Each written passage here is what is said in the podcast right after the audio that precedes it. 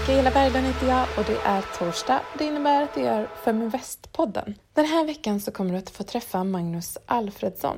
Han arbetade med kapitalförvaltning och private banking i över 15 år både i Sverige och på kontinenten. Men en dag så bestämde han sig för att säga upp sig för att starta en fond som dels han, han tyckte var prisvärd bland många dyra alternativ och även faktiskt och konkret bidrog till en bättre värld och där du som investerare skulle kunna förstå det. Han berättar om hur den här fonden ser ut och eh, tankarna runt den i den här veckans avsnitt. Men innan vi drar igång den här intervjun så vill jag bara flagga för att vi sitter på två olika platser i de här karantäntiderna och eh, i och med att vi inte ska resa. Och det gör att det är lite brus i den ena mikrofonen. Jag hoppas att du har överseende med det. För det är ett väldigt spännande samtal om hur man kan approchera just hållbarhet och göra det konkret. Då kör vi igång!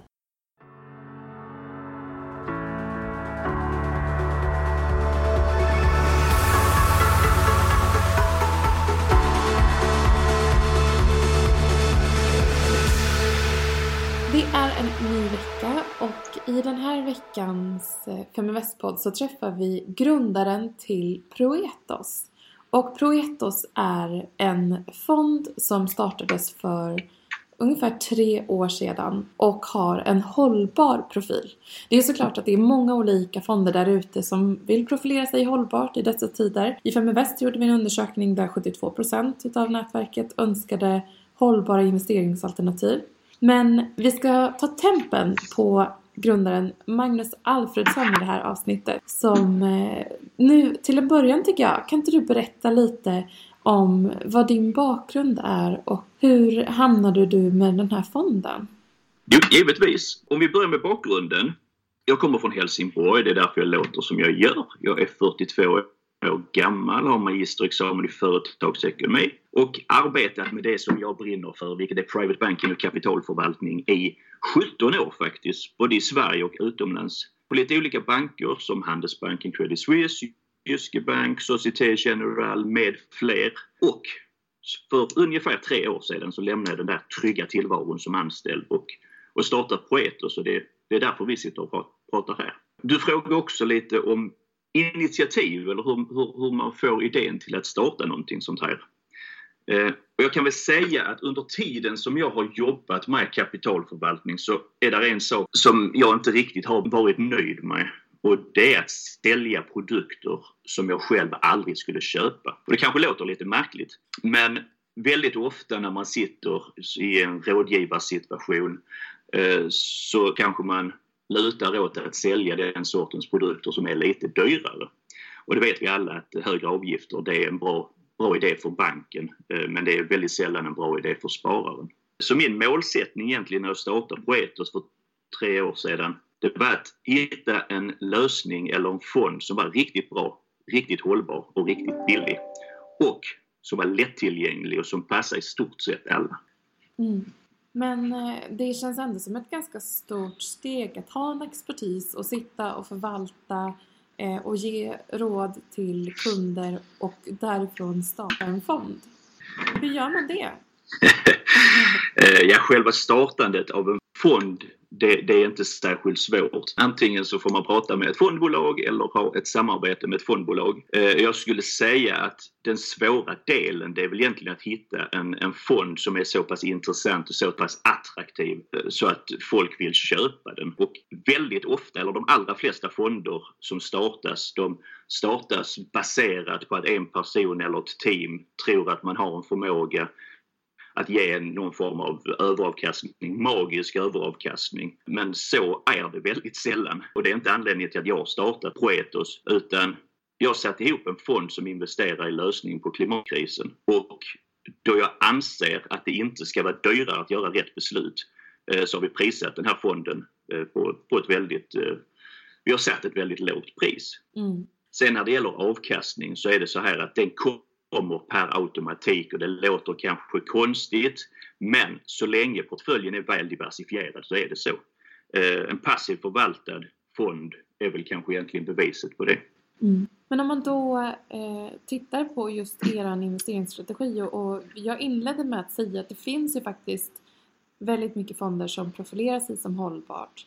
Eh, men ni har en ganska, jag gillar ju era, jag måste säga det, jag är intervjuare i, det här, i den här kapaciteten men jag gillar ert sätt att se på saken för det blir väldigt tydligt. Men kan inte du dela med dig av er investeringsstrategi, och både aktivt och passivt där? Mm. Eh, man, man, kan säga att allting ska egentligen, bygger egentligen på en väldigt enkel syn. Saker och ting, man ska inte göra det mer komplicerat än vad det är. Eh, Poetos Proetos fond det är en blandfond, det är 80 aktier, det är 20% räntor.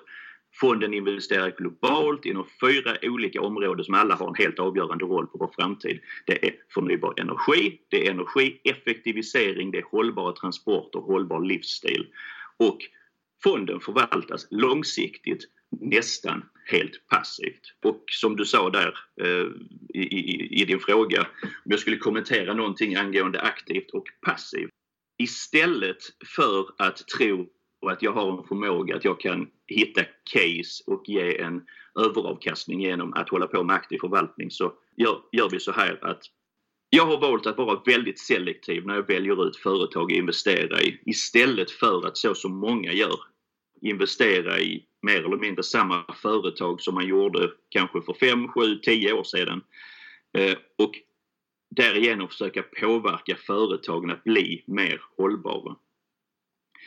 Jag upplever att om det är något som våra företag är riktigt dåliga på så är det just omställning, speciellt omfattande omställning.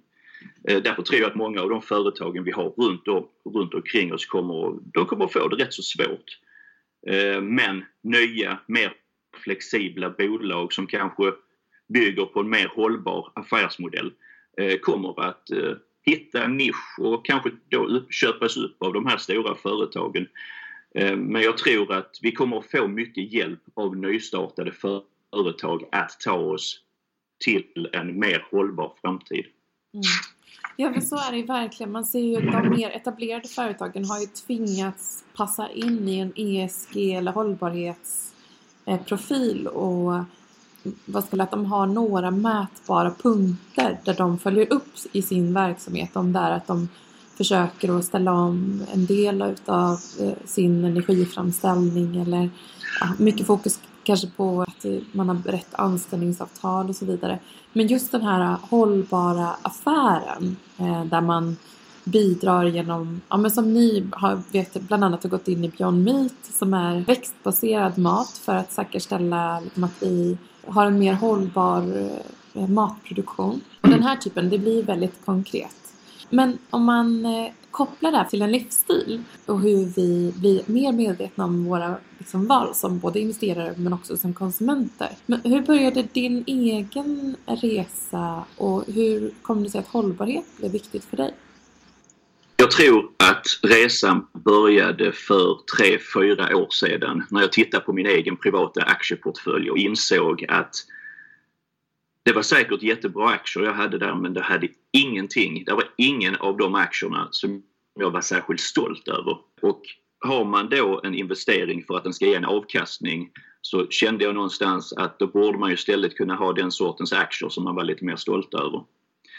Eh, och eh, där började tankarna på att starta företaget Proetos.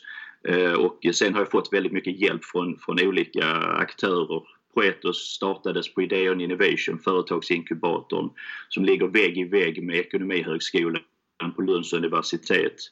Det är väldigt mycket människor som brinner för hållbarhet som är, erbjuder sin tid gratis eh, för att eh, hjälpa till, undersöka saker och, och så vidare.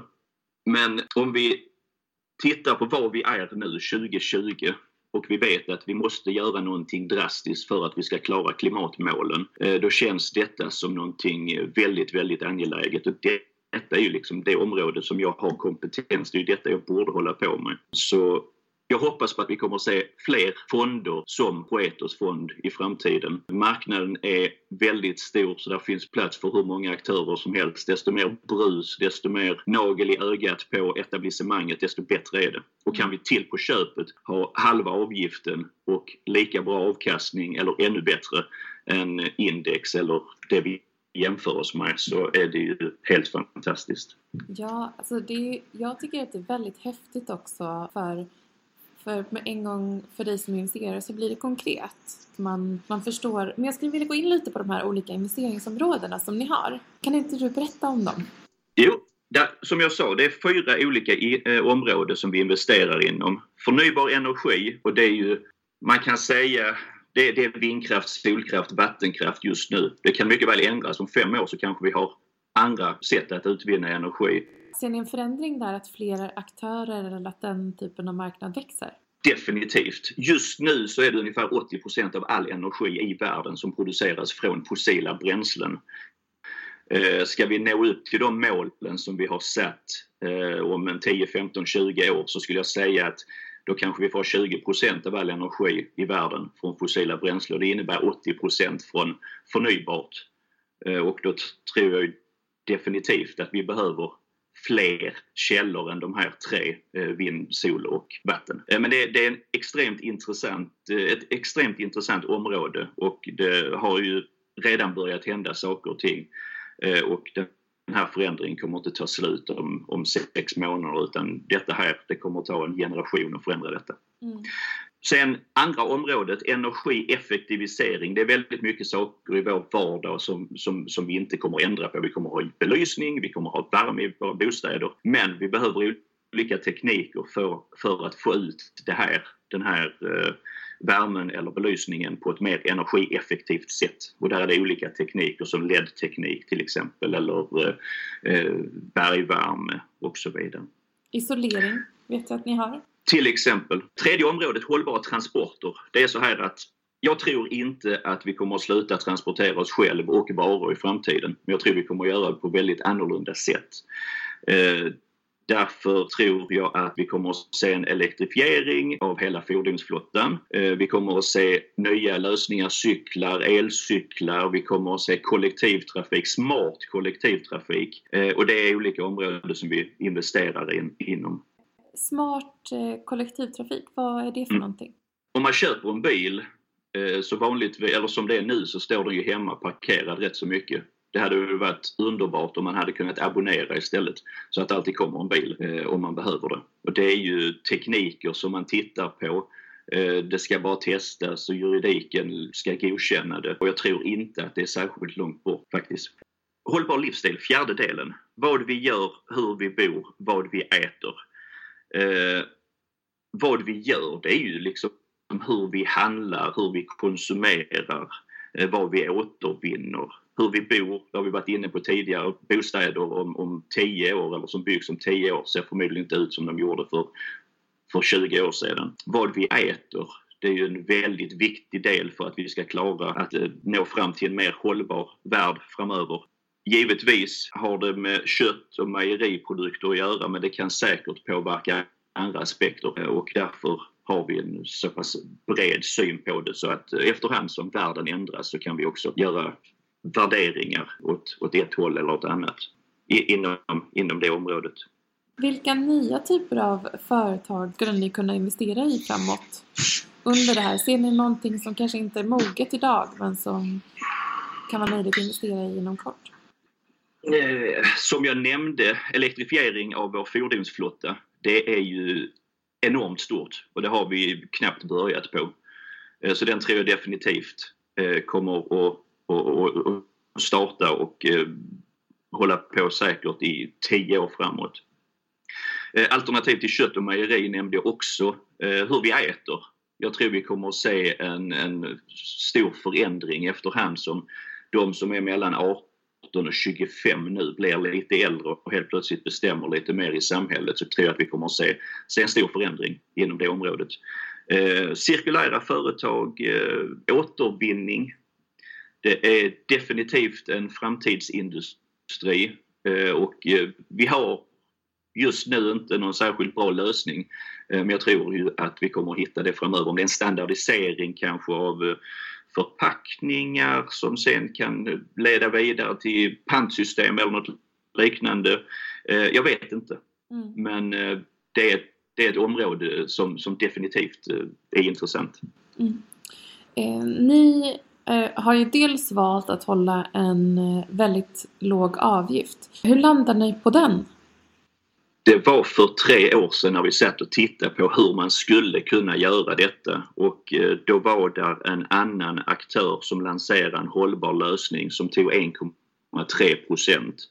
Och eh, helt plötsligt så kändes det väldigt konkret att sätta halva priset. Vi tittade på om det skulle funka det kändes helt rätt och eh, därför ligger vi på 0,65 just nu. Mm. Eh, ni har även eh, naturligt, i och med att ni letar efter hållbara bolag inom de här olika verksamhetsområdena, en liksom global fond. Berätta lite om hur ni diversifierar där och vilka marknader man når ut till som investerare. Eh, för det första, Poetos fond det, det, är en blandfond. Det består av en räntedel och en aktiedel. Räntedelen består just nu, som är 20% av fonden, består just nu av två olika fonder som i sin tur består av hundratals underliggande värdepapper. Eh, om vi tar aktiedelen så består den till ungefär till just nu av 50 olika globala aktier. Aktierna är i 11 olika valutor och ifrån 15 olika länder. Ingen valutarisk hedgas. Eh, och då kan man säga tillbaka till frågan riskspridning. Man kan räkna teoretiskt på riskspridning eh, hur länge man vill men någonstans är det väl i en, i en riktig situation, alltså uppgångar och nedgångar, som man får svaret svart på vitt eh, hur, hur portföljen eh, beter sig. Och eh, jag är väldigt nöjd med hur fonden har, har klarat nedgången. Mm. Ni har ju funnits under snart tre år. Det är många pensionsfonder som har krav på sig att man vill ha en viss historik på när man placerar sitt kapital. Det innebär ju att ni kanske har goda möjligheter att eh, ta in den typen av kapital. Har ni funderat på det? Det finns definitivt eh, uppskrivet på listan över saker att göra när vi har funnits i tre år. Förhoppningsvis så finns det fortfarande ett PPM-system om, om eh, några månader och möjlighet för eh, nya fonder att, att ansöka om att bli upptagen i, i det fondtorget. Så det är mycket som kan hända, mycket som, som kommer att hända här framöver och det, det är en spännande inriktning. Det är roligt att vi har kunnat ha så låg avgift och för enda månad så är det nya plattformar, alltså nya banker som, som vill ha, ha in vår fond på, på sitt fondtorg. Så det är, det är väldigt roligt. Ja. Och ni har ju vuxit eh, organiskt. Hur många investerare har ni i dagsläget? Vi har cirka 15 000 eh, och eh, det, är, det är helt underbart att sitta och titta och följa med detta månad från månad. Eh, när jag vet att väldigt många av dem det är ju småsparare, alltså månadssparar. Folk som sparar till sina barn, barnbarn, pensionssparar. Eh, och eh, hör av sig, har de frågor, försöker alltid vara tillgänglig. Så det är, det är väldigt roligt. Mm. Hur eh, tänker ni runt nya innehav? När plockar ni in och hur screenar ni bolag så att säga och gör research för, att, för de bolagen ni ska ta in? Ja, eh, om, om, vi tar nya bolag, har som, som målsättning att ta in ett nytt bolag i portföljen varje månad. Och eh, screening går egentligen ut på att eh, titta på, vi har en kortlista med olika bolag som vi, som vi tittar på. Och eh, ser givetvis det ska vara ekonomiskt stabila företag, de ska tillföra eh, någonting i portföljen, diversifiering eller eh, det, det är inte välgörenhet på något sätt utan man ska inte ge upp, avkall på avkastningen för att man investerar i detta utan det är börsnoterade bolag som är marknadsmässigt prissatta och som sagt som finns över hela världen. Mm. Eh, du eh, har ju sagt det att det, ni är ju en blandfond och ni har en fördelning på 80-20 så 80 aktier och 20% i räntor. Hur ofta ombalanserar ni och viktar om så att säga? Eh, det finns en tvingande rebalansering kvartalsvis men där, det är också så här att när det kommer inflöde så blir det per automatik att man rebalanserar oftare. Och när man är en fond som vår eh, som, som ökar rätt så mycket i, i förvaltat kapital så blir det klart oftare eh, om, för det, eh, om rebalansering än, än kvartalsvis. Mm. Eh, Spännande tycker jag att ni ändå har liksom, ni har kikaren riktad mot hela världen och, och trender och vad som kommer av ny innovation inom hållbarhet.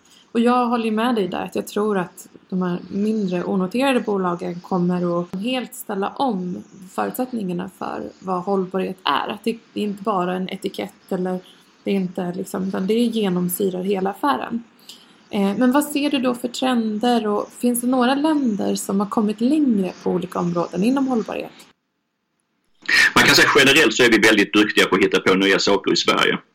Eh, men för att lyfta andra länder så Kina har kommit väldigt långt när det gäller förnybar energi. De har ju ett styrsystem som inte riktigt ser ut som vårt utan bestämmer man att man ska ha en viss andel för, förnybart i en viss region så, så tar man ett beslut och så sker det. Indien har kommit långt. Eh, om vi tittar på eh, vad vi äter så har USA kommit väldigt långt. Eller i alla fall så har man gjort, gjort affär av, av eh, alternativ till kött och alternativ till, till mejeriprodukter på ett sätt som vi inte har i Sverige och inte i Europa. Eh, men jag tror att vi kommer att se, jag tror att det kommer till, till både till, till Europa och till Sverige framöver. Vi, vi är, som jag sa, vi är väldigt duktiga på, på entreprenörskap i, i Sverige. Eh, så jag tror säkert att vi kommer att se många intressanta företag inom de här områdena som, som bubblar upp. De kanske redan finns, bara vi har inte hittat dem ännu.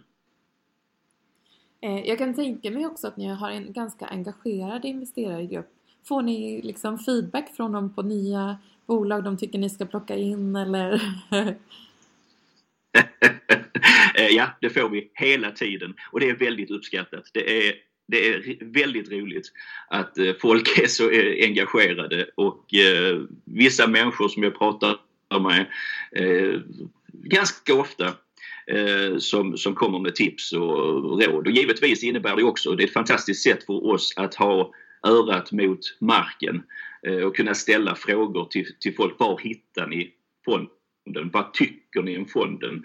Hur ska vi ändra på hemsidan? För man får så konkreta svar. Eh, så det är, och väldigt ärligt. Mm. Så det, det är vi väldigt tacksamma för. Ja. Eh, om man då är investerare och klurar lite på om man ska, man ska gå in i en fond och på vilket sätt. Vad ska man ha för sparhorisont och vilken risk tar man? Det är risk 5 av 7 enligt den här internationella, de här internationella riskgraderna som finns. Sparhorisonten är över 5 år och jag skulle säga att den här fonden är ett bra komplement om man pensionssparar, om man sparar till sina barn, till sina barnbarn eller bara sparar för att man inte vet vad man sparar till. Sparar man till att man ska köpa en bil eller ut och resa två år senare eh, så finns det bättre alternativ. Mm. Det är häftigt med eh, att inte någon har kommit på det här tidigare tycker jag. Eller? Ja, kanske. Eh, eller också finns det folk som sitter runt omkring och har kommit på detta men man, av olika anledningar. Det, det är mycket omständigheter, tillfälligheter som gör att man drar igång någonting sånt här. Mm. Men jag, som jag sa tidigare, jag hoppas på att vi, vi ser fler eh, sådana nagel i ögat på etablissemanget-lösningar eh, där man hittar möjligheter att sänka avgifter och hittar nya infallsvinklar för hållbarhet. Det finns lika många benämningar på hållbarhet som det finns människor. Eh, så man kan utan problem hitta andra infallsvinklar eh, och eh, jag tycker ändå det, det som jag eller vi har satt ihop här kan man mycket väl snegla på och kanske ta en poäng eller två. Mm. Men, eh, kan ni växa internationellt och har ni den ambitionen? Ja, definitivt. Eh, vi har ambitionen att förvalta en miljard innan det här året är slut och nästa år så kommer vi att snegla på våra grannländer.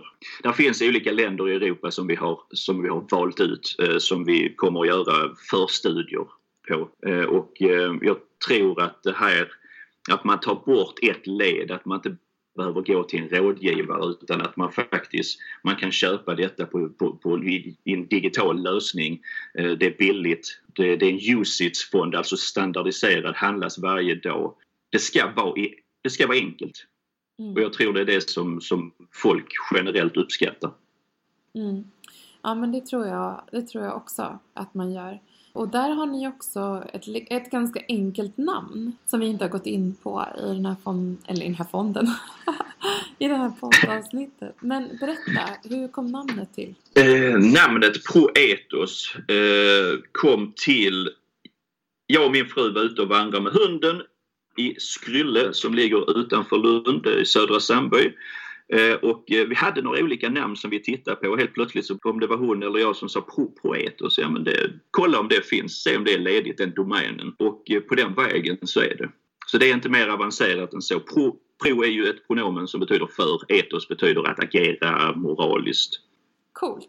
För jag tror det, det namnet sticker ut också. Jag vet att det finns ju oerhört mycket fonder och nu i, i tuffare tider speciellt så är det, finns det många som man tror att det är många fonder som kommer falla bort men däremot så tror man på framväxten av just impactfonder som eran är.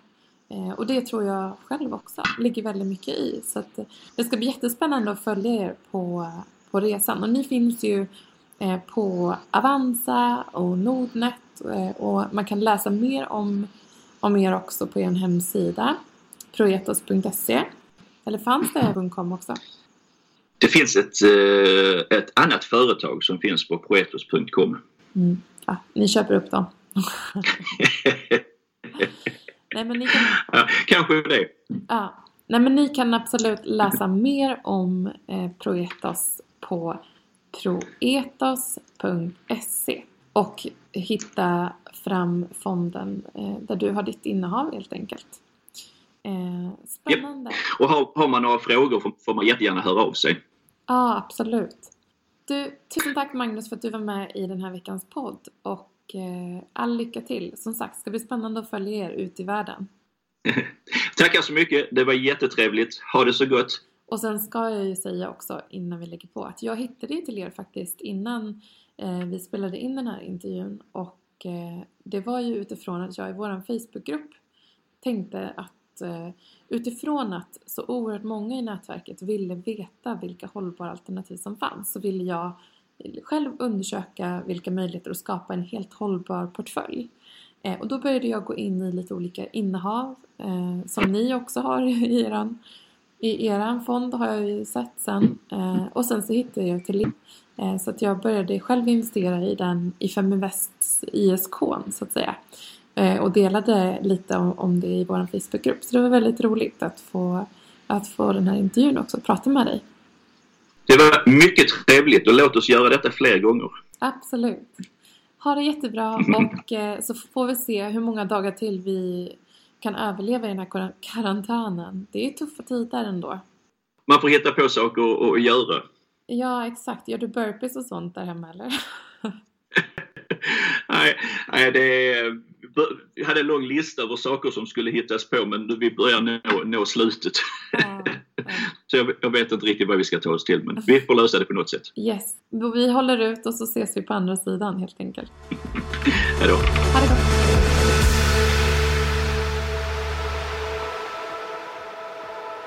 Feminvest är Sveriges största investeringsnätverk för tjejer.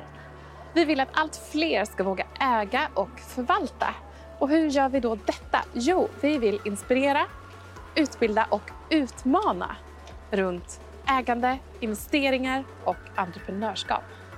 Följ Feminvest på våra kanaler Facebook, Instagram, Youtube. Varje vecka så kommer vi även ut med en podd och du kan ju självklart även följa nyheterna som publiceras på feminvest.nu. Det är bara att söka på Feminvest på samtliga kanaler så hittar du till oss.